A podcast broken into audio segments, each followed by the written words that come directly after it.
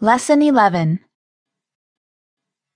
For the past few lessons, we've been looking at the future tense with regular AR, ER, and IR verbs. So what's on the menu for today, Liz? Today, we want to have a look at the word haber as a verb of existence, which we saw back in newbie lessons 17 and 18. Right, but this time we'll be focusing on it in the context of the future tense. This conversation is a continuation of last lesson where we find Claudia and Viviana making plans on the phone to go to a party at night.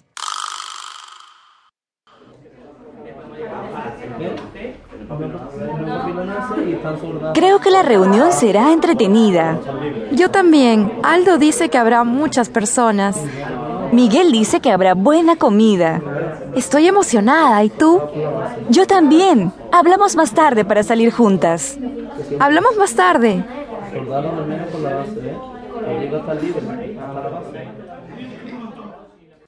And now, with the translation. Ahora incluiremos la traducción.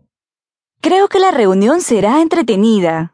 I think the gathering will be entertaining. Yo también. Aldo dice que habrá muchas personas. Me too. Aldo says that there'll be a lot of people. Miguel dice que habrá buena comida. Miguel says that there'll be good food. Estoy emocionada. ¿Y tú? Ooh, I'm excited. Are you? Yo también. Hablamos más tarde para salir juntas. I am too. Let's talk later on in order to leave together. Hablamos más tarde. Okay, let's talk later on. First, ¿Qué? that, who, which. ¿Qué? ¿Qué? Next, we'll listen to Entretenido, entretenida. entertaining. Entretenido, entretenida. Entretenido, entretenida. Okay, let's move on to Decir, to say, to tell. decir, decir. All right, now let's listen to Emocionado, emocionada. excited, touched, moved. Emocionado, emocionada. Emocionado, emocionada. Next, A ver, there to be, to have. a ver, a ver. And finally, Junto, junta. together, next to, along with. Junto, junta. Junto, junta. Today, for our grammar fix, people, we're going to be looking at haber as a verb of existence in the future tense. In newbie lessons 17 and 18, we saw that haber in the third person singular of the present tense, which is I, means there is or there are. We also saw that there is only one verb form, the third person singular. If we say hay una nube, we mean there is a cloud. And if we say hay muchas nubes, we mean there are a lot of clouds. The same goes for the verb of existence haber in the future. It will always use the third person singular form, habrá. This is also called the impersonal form. I think we should put this in context. Lizzie, Miguel dice que habrá buena comida.